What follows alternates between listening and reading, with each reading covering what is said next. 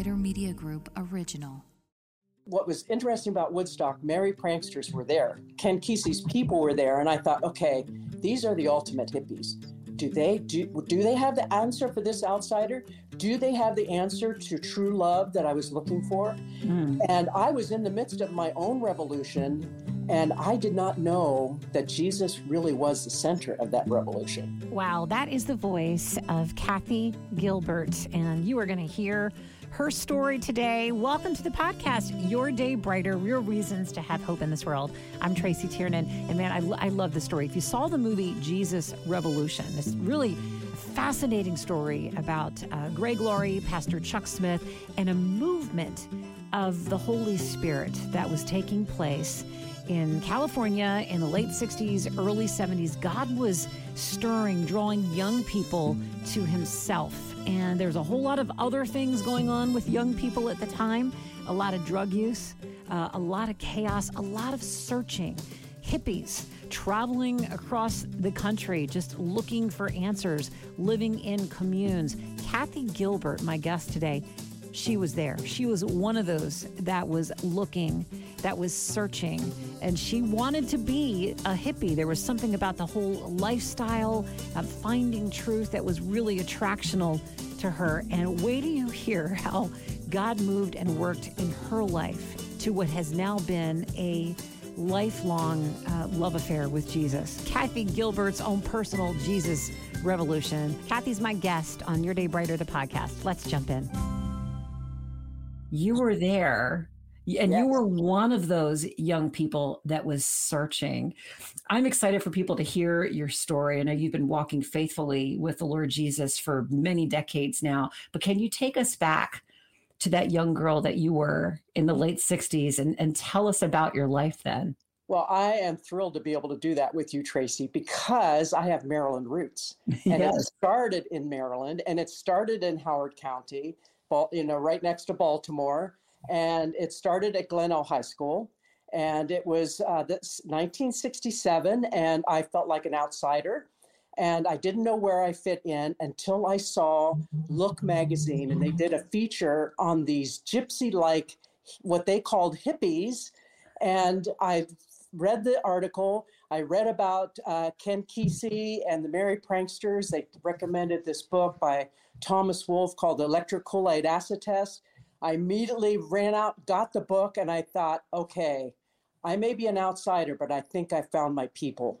and so I jumped in and just became a hippie, much to my parents' dismay, because we lived in Highland, Maryland, outside of Columbia. And I went to Glenelg High School, as I said. And then I became really an outsider.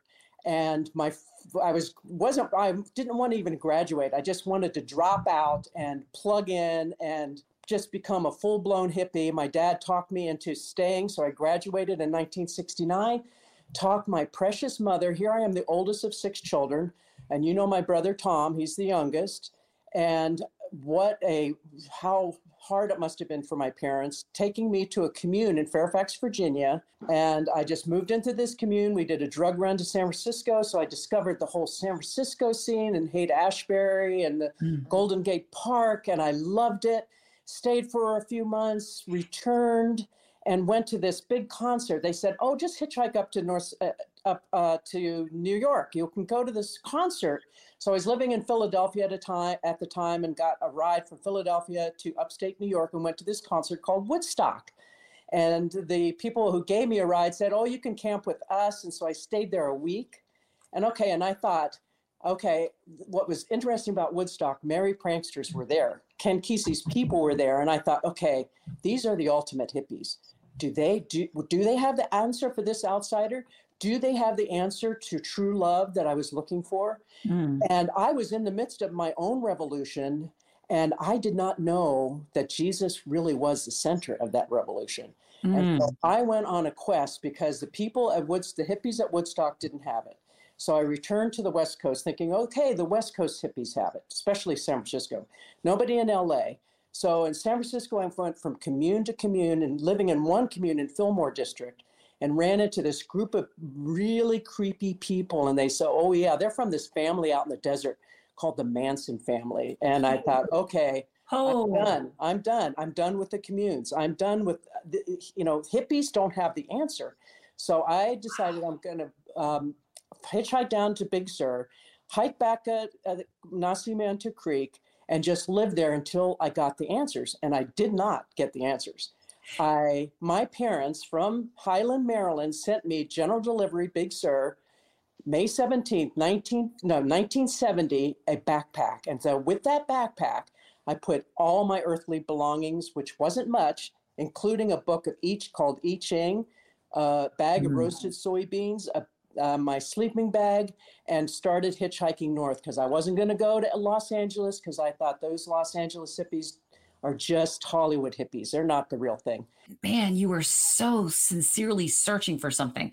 What was it about the hippies that attracted you? And when you didn't find it with a certain group, how did you know, oh, that's not it? That's not it. That's not it. Well, what they promised is, of course, is the peace and love and joy. And it was true love I was looking for. And they did not have true love, and they did not have joy, and they did not have peace, even though the whole peace sign was so big. And, you know, the promise of drugs, no, that wasn't in the drugs. It wasn't in the um, having the, the sleeping around. It wasn't there. There was no true love there. Uh, was there true love in the Eastern mysticism? Did I find the meaning of life and who am I and why am I here? I did not find it there. And so that's what the hippies promised. Oh, and also they promised if you eat these certain foods, you will be clean and whole. And boy, I ate those certain macrobiotic foods and I was not clean and I was not whole. And so I thought, okay, I am done. It can't be, I just, I'm done. And so I just started hitchhiking from Big Sur north. And as I was hitchhiking through Oregon, I had a man, one of the people who gave me a ride, drew a gun on me. And I don't know how it happened, but I walked away. And I just kept hitchhiking. I was one place I was going to camp. Uh, instead of at that place where the guy who drew a gun on me, I thought I would I would could stay there. Well, no, I couldn't stay there. So I just kept going. And one place I was going to stay, it was uh, uh, along a creek, but it just happened to be absolutely infested with mosquitoes during the day.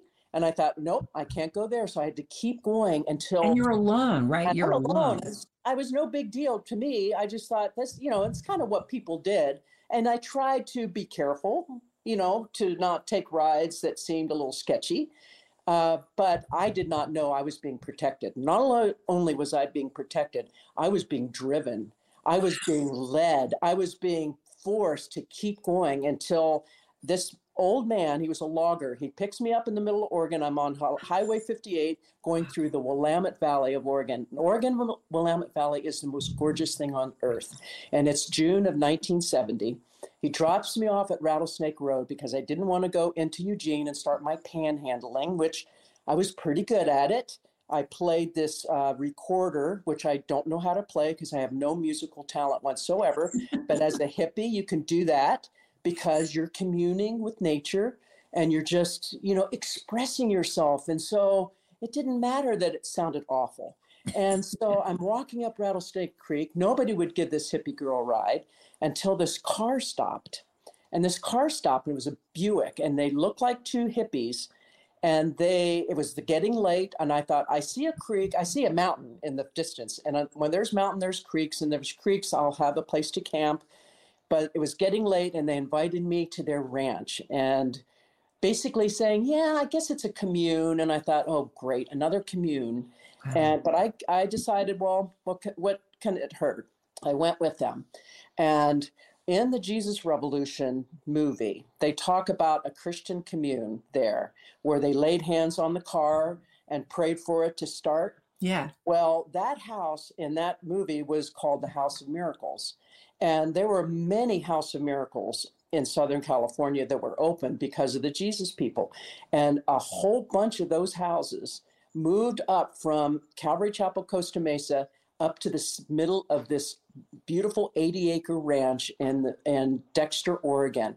And what did, would you know? But Rattlesnake, Rattlesnake Road was the way into this ranch and they, called, they were no longer called the House of Miracles. They were called Shiloh.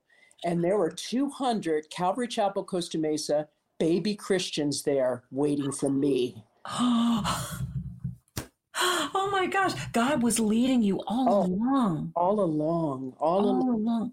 Kathy, so he, he literally led you to Shiloh. When I think about all the other forces that were trying to grab you off of that road that you were on. I mean, even an interaction with the Manson family, all Yeah. of this stuff is Yes. going on. Yes. So many people. Why was that time in history unique? What was it a, a- about God's spirit that was stirring in the hearts of young people to seek and to ask questions? Because it it was very prevalent, wasn't it, among your peers that people wanted some answers to some things. What was the was the question? What was the question? Well, the question was wait a minute. I am not content with the way the status quo. I am mm. not content with being told, oh, just go to college, get a job, get married, settle down. It said, no, life can't be all about that. What is life about? It, it, it we were very spiritual. There was it, the quest was very spiritual, but I look back now and I see it was a sovereign, supernatural work of God because you would say, well, there was, you know, all the factors, you know, Vietnam, you know, th- there was a uh, a culmination of intensity in our country, but that wasn't it. I mean, I'm sure that was part of it, but I believe that God, in His mercy, just poured out His Spirit on young people to just say, okay, I am not going to quit until I find find the answers, and I am going to keep looking. And not everybody sensed that, but it was a supernatural move that cannot be explained by, oh, this. I mean, I know there were a lot of churches praying. Actually, I remember one of the times I was walking when I was finally on my quest to leave Big Sur, I ran across this like um, Baptist group. This is this family, a mother and a father, and a, probably an aunt, and they were like old school, you know, white shirts, uh, sundresses, big hats, uh, and they were at, along a creek, the same creek, Nacimiento Creek, but dipping their toes in, and it was on. It must have been a Sunday because they looked like their Sunday best. They told me that they were Christians. They did not give me the gospel, but I believe they were praying for me, and that is an example of many that were praying for these hippie young people. And but I just believe again, God moved on his people like in the Jesus Revolution. It Yeah. talked about well, and Kay Smith was not quite represented that way because she took her husband down to Huntington Beach Pier and said, We have to pray for these lost young people Oh, and forced her husband. He was of the uh, opinion that, well, you just clean up, cut your hair, and get a job. And she said, no, we have to pray. And so she got him to pray. She got her fellow church ladies to pray. And so I know prayer was part of it, but it was supernatural. I mean, it was a work of God. wow, that's so beautiful. It's it's it's beautiful. And so, Kathy, you you find yourself at Shiloh. Yeah. And it's not just another commune. Oh, something else that's going on there. Tell me about your time at Shiloh and and about what let you know like there's there's something different here. This is this is where I want to hang out for a bit. Well, okay, so I, I I come in and I'm this hippie girl and I'm just into Eastern mysticism. I hated the drugs, I hated the promiscuity, but I thought the answer, there's got to be an answer, and it can't be who all 200 of them. Every time I walked, whether it was a, the the organic garden, you know, huge organic garden, whether it was a goat, goat barns, whether it was um, looking at um, Lost Creek, or whether it was going into the dining hall, wherever I went, they told me, I, we found it. We found it. And it's a it's him. It's Jesus. And they started sharing scriptures with me. They were so joyful, but they were real. I mean, there was no doubt in my mind that they were real. They were the real thing. But I Mm. thought, I grew up a Catholic and I knew about Jesus. And I did not find the life I was looking for. I did not find the true love I was looking for in my church. I did not find it really in my family. Mm. But I thought, you can't tell me it's Jesus. But they said, oh, yes, it is. And I spent the night in the girls' dorm, which was just a, a log cabin with an outhouse in the back. And there was a gal there by the name of Debbie. She was very pregnant. And she was pregnant, ready to give birth. Her husband was in jail because he had resisted the draft, and God told him to turn himself in. And this woman was so full of joy and no fear. She had no fear. She had perfect peace. She had true love. She had perfect peace, and she had she was filled with joy. And what did she have that I didn't have? Wow. But I couldn't I couldn't handle it because she said it was Jesus, and I couldn't handle it. So I hitchhiked, left there, hitchhiked to the Oregon coast, and that night I came to terms with the fact that I didn't have the answers. And obviously, what these people had was something that I had to really reconsider. So in the dark, in I hollowed out a bed for my backpack out of the sand dunes, and so surrounded by the seagrasses and driftwood and screaming seagulls, and they quieted down, and it got dark, and the stars came out, and I finally started to talk to God, mm. and I just said, "Okay, I'm done running. I don't have any answers." But they tell me at that place called Shiloh that it's you, that's you, Lord Jesus, that if it's you and you want me, this hippie girl that has nothing, I have nothing to offer you. I am a nobody. But if you want me, I I want to give myself to you. I want to give myself to something. And I think that's one of the what young people want to do. They want to live for something, they want to die for something. Mm-hmm. And I thought, do you mean it's you? And he, and he responded, by just overwhelming me with his love, filling me to overflowing with such true love, mm. true joy, true peace. And what was amazing, as he filled me up, then I was able to pour out all that uncleanness, mm-hmm. all that grief, all that brokenness. I didn't know it was called sin. I had no mm. idea. But as he poured in his love, outpoured all this stuff. And I just wept for such joy and rejoicing because I truly was clean and whole for the first time in my life. Oh, that's so beautiful. I'm just picturing you. And you were how old at this time, Kathy? I was 19. I t- turned nine. It was that same summer that I got my backpack. So I had just turned 19. 19 years old, out there on the beach, looking yeah. up at the stars on a on a dark night with yeah. the sound of the the waves and just talking to God. Yeah. Um, that, I wonder how many people have a story of where God had to pull you away. You know, you had people investing, speaking the gospel into you, mm-hmm. um, but they, he had to pull you away mm-hmm. so you could get along with him. I, I, mean, I was going to Young Life. Um, my family didn't really go to church but I had a friend invited me to Young Life when I was in like junior high school. And I started going and they shared the gospel and it was beautiful. And then they invited me to go on a Young Life retreat. And it was it was fun and it just everything in me just knew like this is this is true. Mm-hmm. This is true. But then they gave us space. And I did what you did, Kathy. I went out on the beach by myself. I was maybe 14 years old. And I just remember being out there sitting on a dune um, looking up at the sky and the stars. So as you're describing that to me, it just it touches me deeply because I remember the tenderness of that moment and how willing God is to meet with us one on one. He's he's right. personal and one on one, and right there in that spot, this whole journey that you had been on, this search, you know, he had been guiding it all along for that moment for you to be able to just connect with him, just Kathy and the Lord. right. Right. How did you enter back into your life at that point? Did you make some decisions? And I did make a big well, my first decision was to take the Bible that was given to me on one of those hitchhiking um, rides that I'd gotten after I left Shiloh. I got somebody that gave me a Bible. So I had this Bible and I thought, okay, I'm I know that those people in Shiloh are the real thing. Mm. I did not hmm. trust myself. So I found a creek, hiked back, was camping, reading this Bible, which is God's book. They told me, you know, reads God's book. And so I'm reading it, and I was miserable because God had told me, Jesus had told me, return to Shiloh.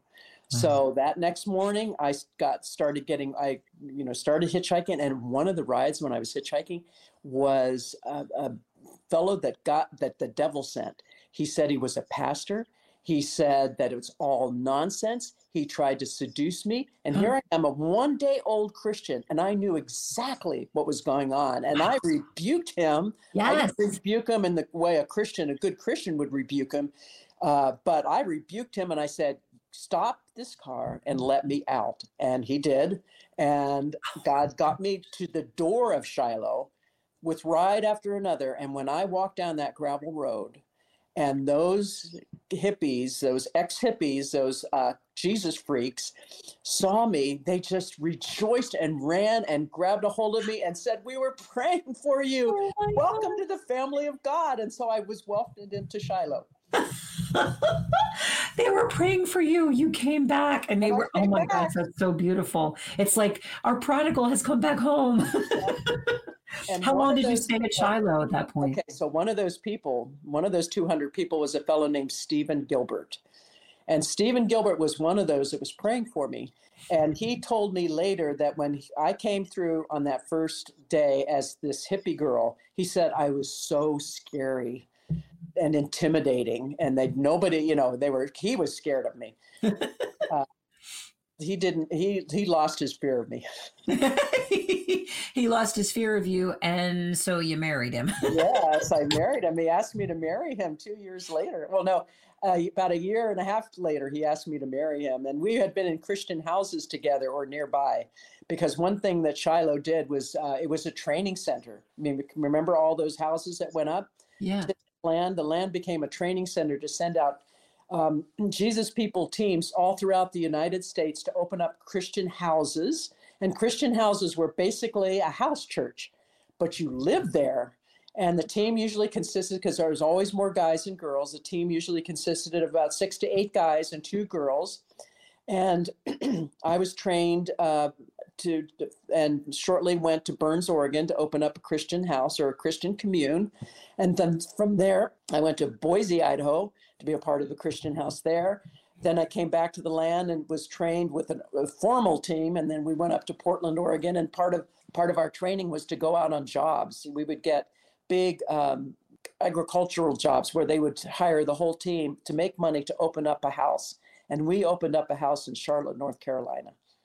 And so that was my next stop after Portland, Oregon. Christian houses. What it what an interesting idea.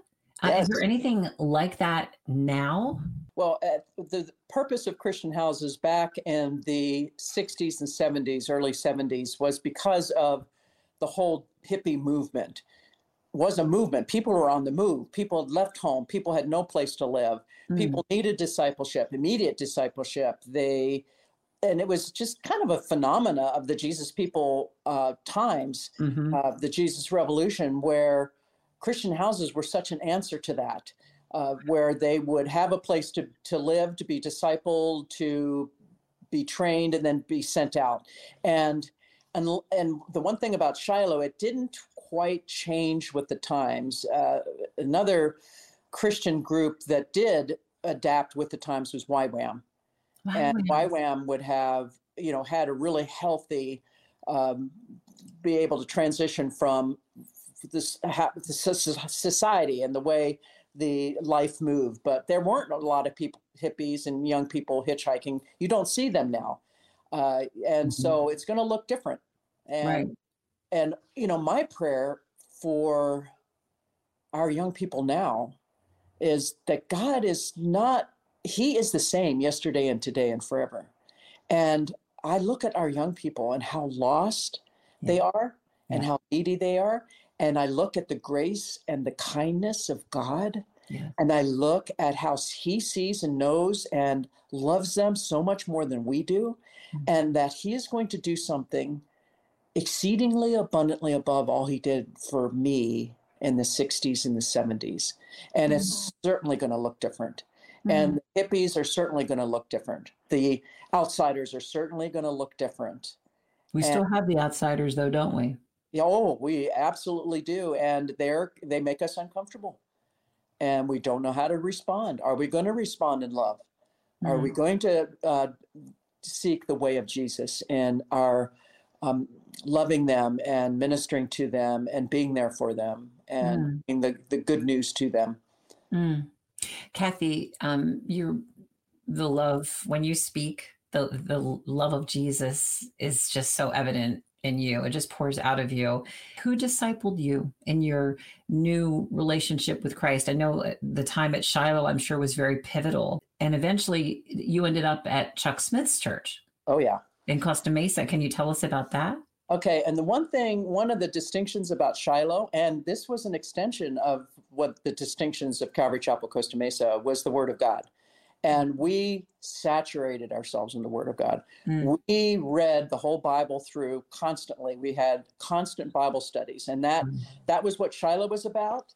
And then when my husband and I married in 72, uh, he ran the print shop for Shiloh. I ran the kitchen for Shiloh, and we're talking about feeding 200 people. I ran the kitchen and trained the teen girls that would go out to open up Christian houses to how to run their own kitchens. Um, but when we moved uh, from Dexter, Oregon, back to Calvary Chapel, Costa Mesa, my husband's family were original members. His grandfather was one of the first 25 that invited Pastor Chuck to come and be a, the pastor of this church. Uh, my husband's mother, Jean, was her last name was Smith, and so she, when Pastor Chuck and his brother Paul went to Life Bible College, Aimee Semple McPherson, I'm sure you've heard about her because mm-hmm. that's his roots. Um, my mother-in-law was part of that, so she was on Kay Smith's board, and uh, they were a part of helping to build my mother and father-in-law were a part of helping to build the church and every transition the church went through so us coming in we were basically adopted into the calvary chapel costa mesa family as family members extended family members uh, wow. and uh, so my husband did pastor chuck smith invited him to take over the print shop for calvary chapel costa mesa and i served i soon maybe a couple years later i went on the switchboard and went from that to duplicating Pastor Chuck Smith's tapes and sending them all over the world. And so it's been uh, about it's officially 47 years I've been on staff at Calvary Chapel Costa. 47 years. Yeah. Yeah. I know it sounds like a lot. Oh, it's shockingly a lot, but uh, I've seen a lot of transition and I am more actually I'm more excited now about what God is doing even though it's like not this massive movement. I'm excited what God is doing at Calvary Chapel Costa Mesa, but not just Calvary Chapel Costa Mesa. I see Him moving among all the churches to unite us. And mm-hmm. it's been gruesome in our division.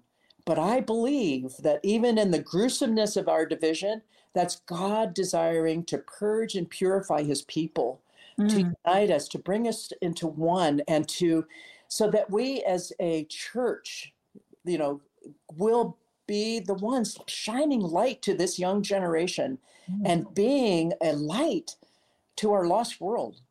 You're excited. I can oh, see that you're excited. You're more excited now. I'm more excited now. Maybe because I know more and mm. experience wise. I mean, I've been around a long time. It helps yes. to get old. Um, and to, you know, there's wisdom there. And me personally, I'm going through a revolution a revival because here I am. I always knew I had the gift of helps. It was just so easy for me, much like my brother Tom, as you know him. Yes. I want to help. What can I do to help?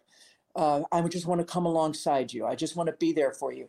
And the Lord has uh, led me to become a chaplain. I'm a chaplain at Calvary Chapel, Costa Mesa, but I'm a community chaplain. I consider myself a MOP, a ministry of presence. And I just want to be there for people in times of crisis or in any time, but especially in times of need, where I can say, Jesus loves you. Not only does he love you, he sees you and he knows you and he loves you. He's for you, he's coming after you, and he will never give up on you. And mm-hmm. that is, I'm so grateful that I'm going to be officially, um, and I'm already doing it. I've been doing it for since COVID. COVID to me was my revolution. Is that right? ministry, yeah. So during COVID, God was calling you to a, another another level, another, another dimension of what he had put inside of you and how you were going to minister to the body. So did it start like virtually during COVID that you would go up and comfort people? Well, it started first of all, even before that, I started doing chaplain training. And uh-huh. so, and that's emergency response. And I did it both uh, as a chaplain, I did it with the, the fire department. CERT is a community emergency response team. So I learned, you know, stop the bleed and getting people breathing.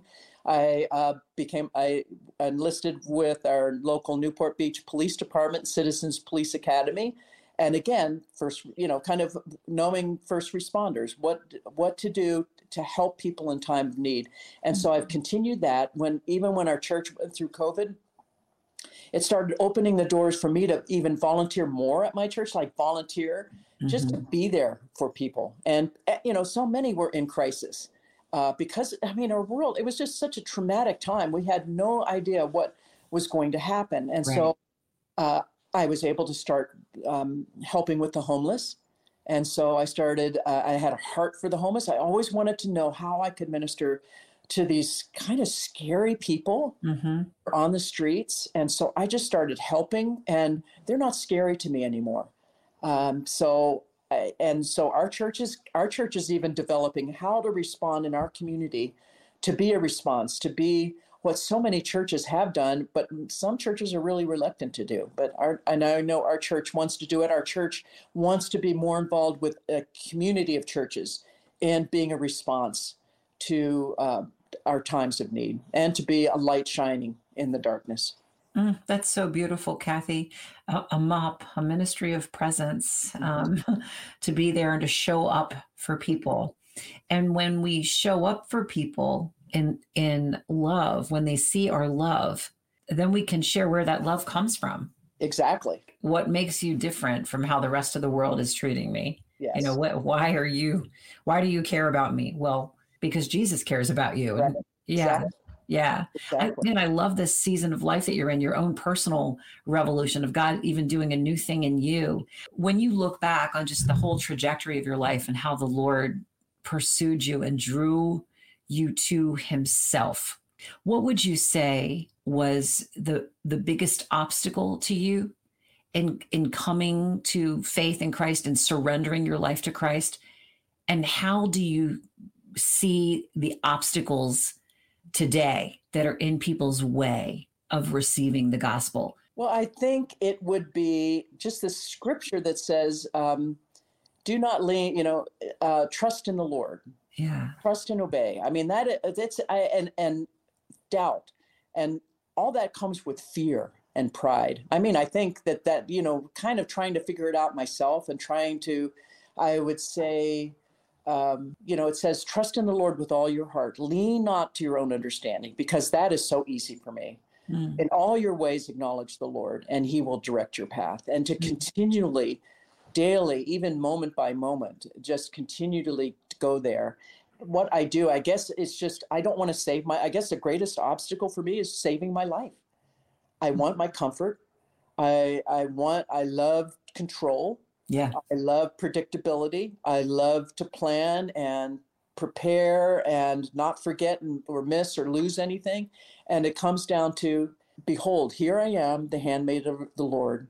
Be it unto me according to your word. And I have to keep coming back to this where mm-hmm. I just surrender. And I just mm-hmm. said, okay, I just give it. I give it back to you. I give it to you. And I think maybe that's the hardest thing for all of us is we think we got it figured out and we go everywhere but to Jesus. Boy, we go everywhere but to Jesus. So many um, fake messiahs out there. Mm-hmm. So many um, alternatives that are not going to get. And in some ways, it that even reminds me of what it was like for you with all these different hippie groups and you know people that um, promised that they had answers but they didn't Mm-hmm. So I guess there's really nothing new under the sun, right? nothing new from the beginning of time till now, and uh, and the challenges that we're facing now um, are not new, but Jesus is still the answer. Mm-hmm. And that's that is surprising, isn't it? Surprising yeah. that it would still be Jesus is still the answer. He is still the foundation. And daily I pray, Lord, you're the Savior, you're the sanctifier, you're the safety to take us home. Amen. Kathy, thank you so much. Um, I am so filled up just having this time with you. I'm so encouraged and refreshed.